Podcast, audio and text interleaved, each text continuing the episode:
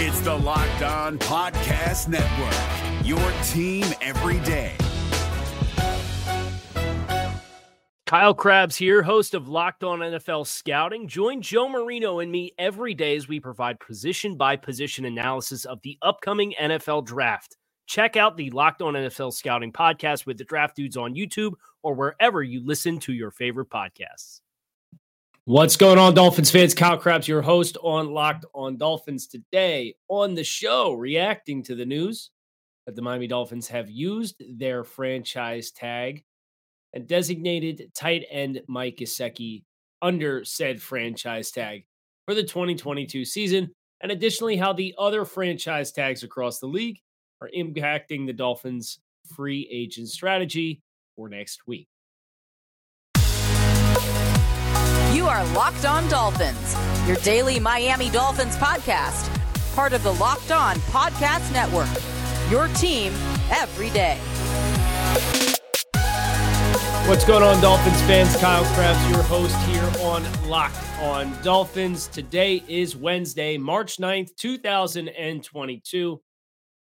I want to thank you guys for making Locked On Dolphins your first Miami Dolphins listen of the day as we react today to the news that uh, we we felt should have been coming, uh, but you never wanted to assume that it was because if it didn't, then it would have opened up a whole other can of worms. Uh, Miami Dolphins placing the franchise tag on tight end Mike Gesicki. That was announced early on Tuesday. Uh, they didn't waste too much time. I, I, guess they wanted to make sure Mike really enjoyed his day down on his honeymoon. um, uh, $10.9 million dollars fully guaranteed for the 2022 season is the current financial situation that Mike Gesicki finds himself in. And of course, players across the league usually want that long term stability, that long term contract. But this is a nice payday for a member of the Dolphins who, quite frankly, after the first year of, of his career with the Dolphins, did not look to be uh, a high value player. And he has steadily evolved. And over the last three seasons, he has caught 177 passes for over 2,050 yards and 13 touchdowns 73, 780, and 2 coming last season, one of the centerpieces of the Dolphins' passing offense. And of course, the whole debate with Mike Gesicki is not whether or not he's a good football player. The debate with Mike Gesicki was whether or not, in the new system that was being brought in, uh, that the Dolphins were going to value his skill set in a way that guaranteed that they would allow him to be back under contract. And, and by what I mean there is exactly what happened. The franchise tag is not a negotiable. Now, a player can elect to not sign his tender, as Jadeveon Clowney did a few years back, and ultimately that player is technically not under contract uh, and cannot play. And Clowney used that to gain leverage against the Texans and mm-hmm. ultimately facilitate his trade to the Seattle Seahawks. If you remember, the Dolphins were interested in acquiring Jadeveon Clowney that year in 2019. Well, Clowney, because he did not sign his tender, effectively turned it into a no trade clause. He said, I will sign my tender to be traded elsewhere when you trade me where I want to play. So, this is that is the extreme example of what can go wrong with the franchise tag. Now, as far as Mike Gesicki, there is something else that, from the Dolphins' perspective, at the very least, it would not be wrong for Mike could go wrong. And that is if Gesicki files a complaint or whatever the proper verbiage is uh, for asking an arbitrator to look at his designation and serve as a tight end versus a wide receiver. And he would have a great point. And I know we, we went over this with Mike uh, over the course of the last couple of weeks, talking about his usage and snap percentage as an inline player versus a slot player versus a perimeter player. And like 85% of his snaps, he's taking detached from the offensive set. So if Mike were to file a claim and if Mike were to successfully win that appeal, which is the word I've been looking for this whole time, uh, Mike would be due for about an extra $7 million this year. a lot of money. Uh, and that's where it gets really dicey uh, because in the lexicon of wide receivers and wide receiver production and wide receivers that are making that kind of money, now you're entering into an era with Gesicki that you don't particularly feel comfortable with from a compensation perspective.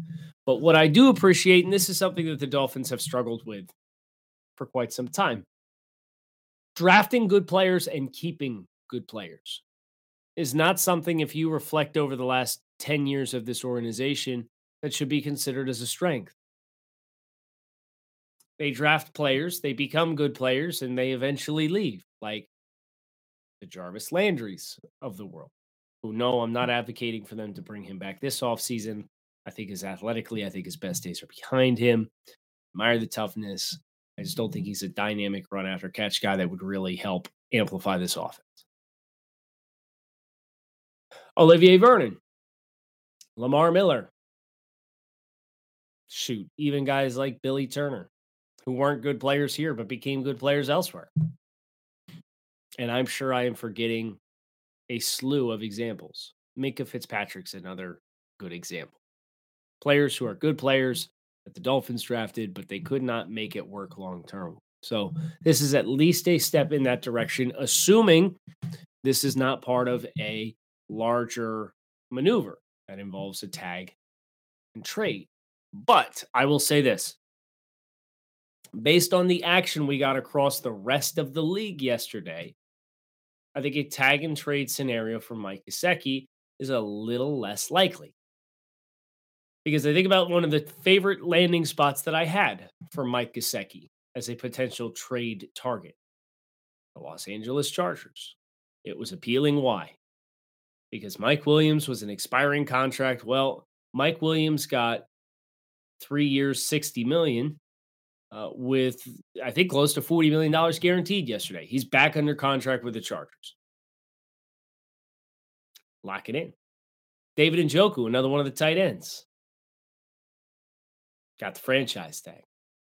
And if anybody ever wants to poke at the Dolphins for uh, using the franchise tag on Mike, I think Mike doubled up David and everything other than touchdowns. And David and Njoku is a good player.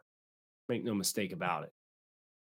Uh, but 36 receptions for 475 yards and four touchdowns was Njoku's production versus 73, 780, and two. And Mike's been more available. But Dalton Schultz also got the tag. Dallas Cowboys tight end, uh, who I've pointed to as if you're going to transition, I would take the swap. I would take Dalton Schultz over Mike Gesicki for this offense. Schultz finished with 78, 808, and 8. Uh, his last two seasons have been extremely productive, but the Dallas Cowboys hit him with a franchise tag. That may ultimately be a maneuver that costs them the ability to retain Amari Cooper. And if that's the case, I think there's a reasonable trade off from a Dolphins perspective and interests to be made there. So some interesting uh, moving and shaking amidst the tight ends. I know Evan Engram did not receive the tag. He is scheduled to hit free agency, and he's probably going to reap the benefits of that. But I thought it was especially of note that Njoku, not so much as a player who wasn't necessarily on my radar for the Dolphins, but Dalton Schultz also getting the tag, I think kind of locks Miami in a little bit more.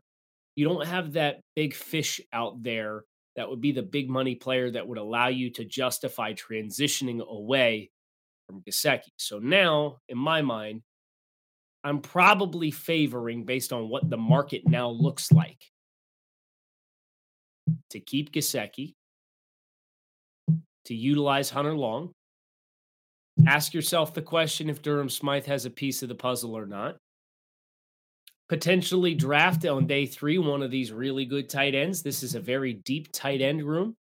Uh, there's more talent available now on day three than what you would normally get on an average year. And I think that's um, that's a possible pathway for us to to really have a deep tight end, even if it's a round three player like Greg Dulcich from from UCLA or Jeremy Ruckert from Ohio State.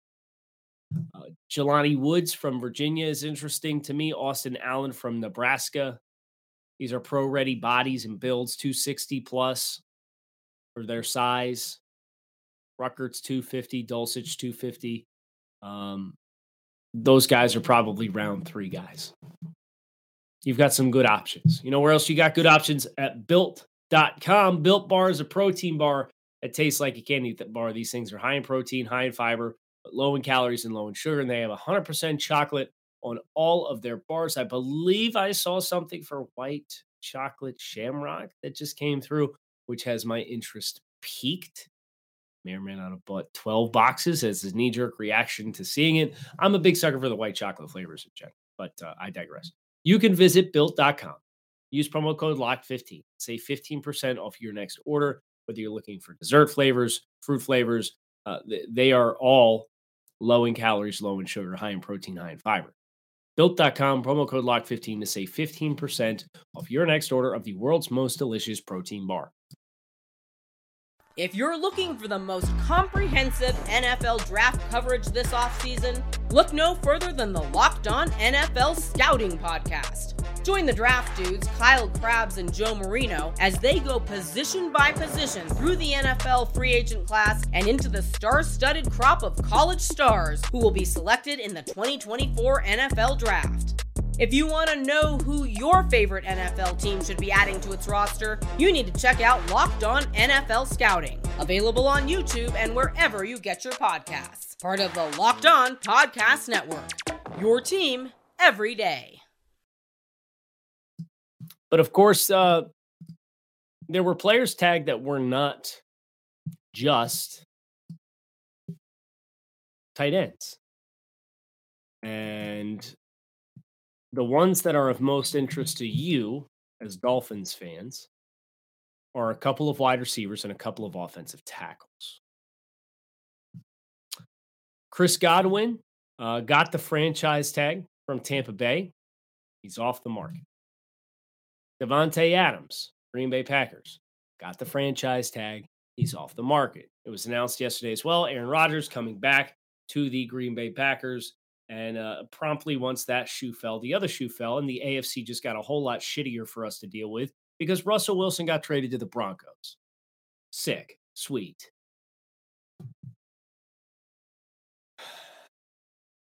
For like very little, too, in the grand scheme of things. Two ones, two this year that's a top 50 pick, of five, Noah Fant, Shelby Harris, and Drew Lock. Broncos still have five picks in the top 125 after the trade. Make sense of that if you can. Good luck playing the AFC West this year. Um, I digress. Sorry, I'm mad just thinking about it. um, so the what, what happens now with the wide receiver room is the two best players are off the market. So if the Dolphins are going to be players for a big name wide receiver, they're going to have to hope that Amari Cooper gets cut by the Cowboys. Because Allen Robinson at 29 years old is not necessarily a player that I'm super enamored with bringing into the fray here. He's a better version of DeVante Park. Okay. But with whatever dead weight you're going to carry from Parker if you transition away from Parker and potentially Allen Robinson being the the lone big name left in free agency, what does that financial exchange look like? And it's probably one I'm not overly comfortable if we're being honest. Now, if you were to go out and tell me that the, the Dolphins were shopping for Tyler Lockett from Seattle, who's in the midst of a teardown now. They traded Russell Wilson, or they agreed to trade Russell Wilson away yesterday. They told Bobby Wagner he's getting released. Tyler Lockett is reportedly available to be had. Tyler Lockett is, is, is the exact wide receiver that this team should be aspiring for. And I would say DK Metcalf too, but I think DK Metcalf, who Uh, reportedly can also be available at the right price, I just think DK and this was the same reason why I didn't put Chris Olave to the Dolphins in my most recent mock versus a player that was available. DK wins down the field. DK in an offensive system that is going to ask for a lot of run after catch. DK can win run after catch, but he wins run after catch with physicality at the top of the route and at the catch point and after the catch immediately on the perimeter and challenging corners to tackle him one on one. That can fit here. Uh, but DK's best qualities are the vertical receiving on the perimeter down the field. And I just don't know that that's the investment in the swing that I would want to make. And in the same light that Chris Olave, who's a very different build of a player, does all of his best work 20 plus yards downfield. When I did my mock draft for the draftnetwork.com this week, I had Jahan Dotson on the board, who we just did our deep dive cross check on over the Draft Network this week. This is a guy. I know he's 178. I know we've been preaching wide receivers that block in the run game. Because that was the feedback. It's all the feedback I got from Dolphins fans. Is Kyle, you know, I can't believe you didn't pick Chris Olave. You've told us he's a better player. Kyle, you told us the wide receivers need to be able to block to help the running game, and you picked a, a small wide receiver. Their personnel groupings, and yes, it's not just going to be as simple as well. We'll do DeVante Parker and Mack Hollins when we want to run the ball.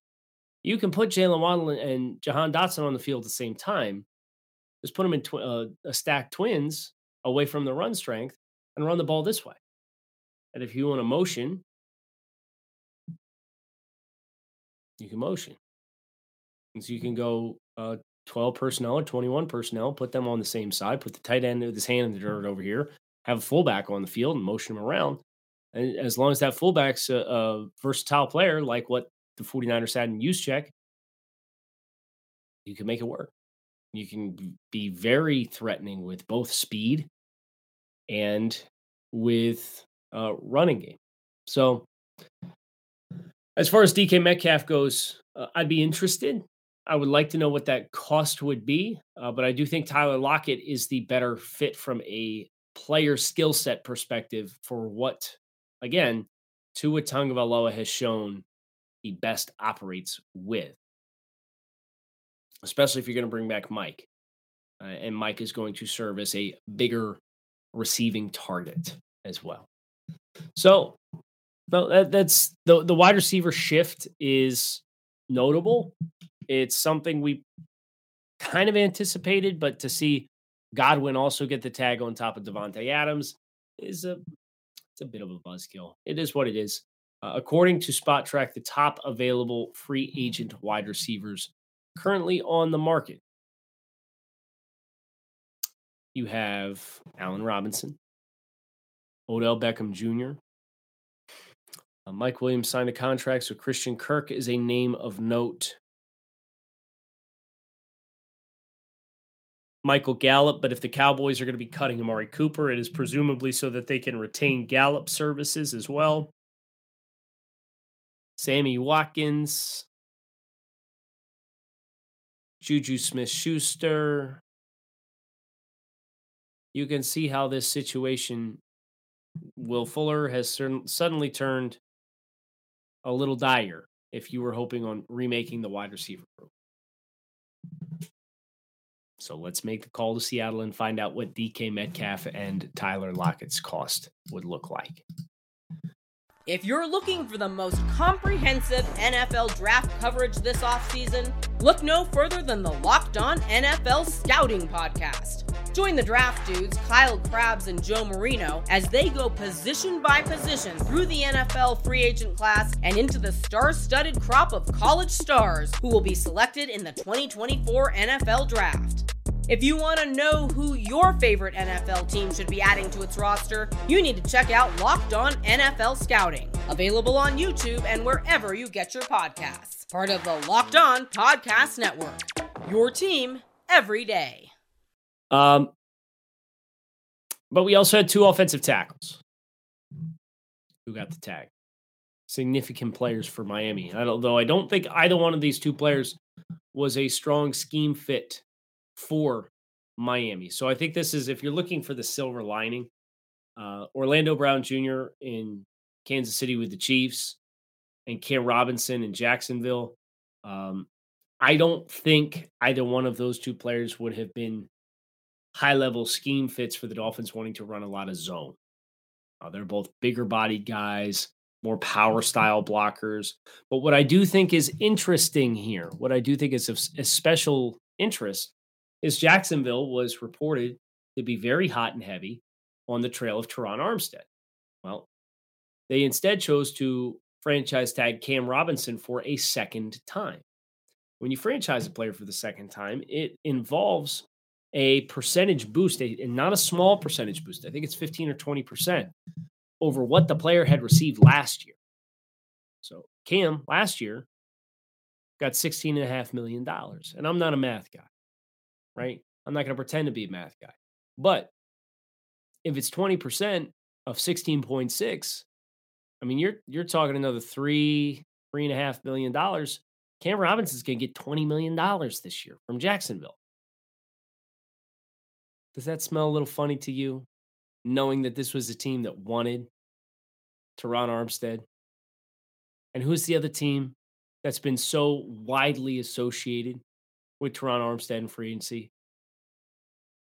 Oh, yeah, that's right. The Dolphins.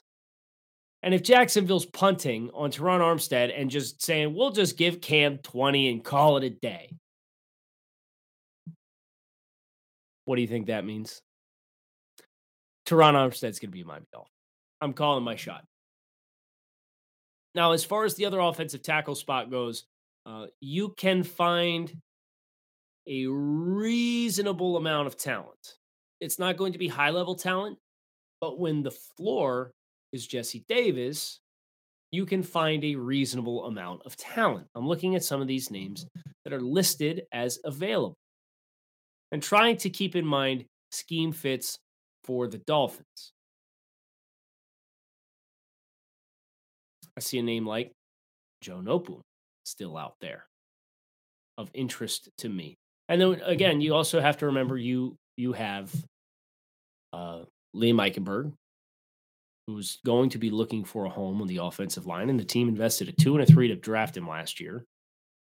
So that's like that's not small, small change. But we'll see what ends up happening at center uh, with Ryan Jensen because that's another player that the Dolphins have had reported interest in pursuing. So here's the deal: if you sign Terron Armstead and Ryan Jensen to your offensive line, and you go Armstead, presume let's call it Michael Deiter or Austin Jackson at left guard, or you can draft a guard on day two or day three. Okay. So that one's kind of a mystery spot. And then you'll have Ryan Jensen. And then you're going to have Robert Hunt. Liam at right tackle. And I know we don't like the idea of Liam at right tackle because he didn't showcase himself well this past year. But I think in an environment in San Francisco that offers, and I said this on Joe show yesterday when I went on with Joe and Zach. Uh, I, I, think about, and we, they, we were talking specifically about Charles Cross, the offensive tackle from Mississippi State. And I said, know, eh, he's such a high level pass protector, but he was a little bit of a challenge because when you watched him at Mississippi State, so many teams, because they played an air raid offense, were dictating terms of, of the plays by playing a drop eight, three down lineman defensive shell to try to take away throwing windows because Mississippi State throws the ball 55, 60 times a game, right? So when you get those three man fronts, what ends up happening is you get somebody mm-hmm. head up on the nose and you get two defensive ends who are shaded probably on the inside eye or head up of the offensive tackle. You don't get a lot of wide angled rushers. So that was hard for me as I was watching Charles Cross, this offensive tackle from Mississippi State, who's projected to be a top 10 pick, top 15 pick, to get a feel for how he framed those wide angled rushers because of the offensive philosophy the team carried at the college level and what defenses promptly did to react to that. Why am I telling you this? Because I think about Liam Eichenberg. And Liam played in an offense in Notre Dame his last year that ran the ball 43 times a game. 43 times a game. And he's perceived as this high floor player because the offense was balanced and because opposing teams really couldn't explode and tee off on you on the edge. It protected you from a lot of that speed rush threat. And a lot of times teams had to stay in base and be more condensed with their fronts and sets. Well, then he comes to Miami. And the team can't run the ball lick. The team's not balanced offensively. And now, magically, Liam isn't protected by the environment of the offense and how the offense is dictating terms to the opposing side. And now he's getting threatened with speed off the edge. And I say that to say if the Dolphins' offensive philosophy is going to evolve and be centered around the run game in the way in which we think it is, I think that gives Liam Eichenberg as good of a chance of any of the underperformers from last year's offensive line group to find his footing and become a reasonable quality starter for the Dolphins. Because it's going to install him into an environment that much more closely replicates what he had at San Francisco and how he was able to uh, mentally approach the game because of the looks that he was getting from opposing defense versus being an, an offense that you know, can't simply can't run the ball and doesn't prompt respect from opposing defenses and gets teed off on any level of an obvious passing situation. Food for thought. But Ryan Jensen not franchise tag, Terron Armstead not franchise tag because the Saints are going to have to conduct a lot of wizardry uh, over the course of the next week to get cap compliant, and then we'll all magically say, "Oh, see again, look, the cap's the cap is fake, the cap's not real." And I would just remind you to go look at the Saints roster from two years ago versus the Saints roster on opening day of free agency, and try to tell me the salary cap is fake and doesn't have real ramifications. Please. I look forward to hearing from you. Look forward to hearing from you all as well as we push closer and closer to the start of free agency. That is going to do it for today's episode of Locked On Dolphins. I hope you all enjoyed. Fins up, make it a good one, and keep it locked in right here on Locked On Dolphins. If you're looking for the most comprehensive NFL draft coverage this offseason, look no further than the Locked On NFL Scouting Podcast. Join the draft dudes, Kyle Crabbs and Joe Marino, as they go position by position through the NFL free agent class and into the star studded crop of college stars who will be selected in the 2024 NFL Draft. If you want to know who your favorite NFL team should be adding to its roster, you need to check out Locked On NFL Scouting, available on YouTube and wherever you get your podcasts. Part of the Locked On Podcast Network. Your team every day. Is your team eliminated from the playoffs and in need of reinforcements?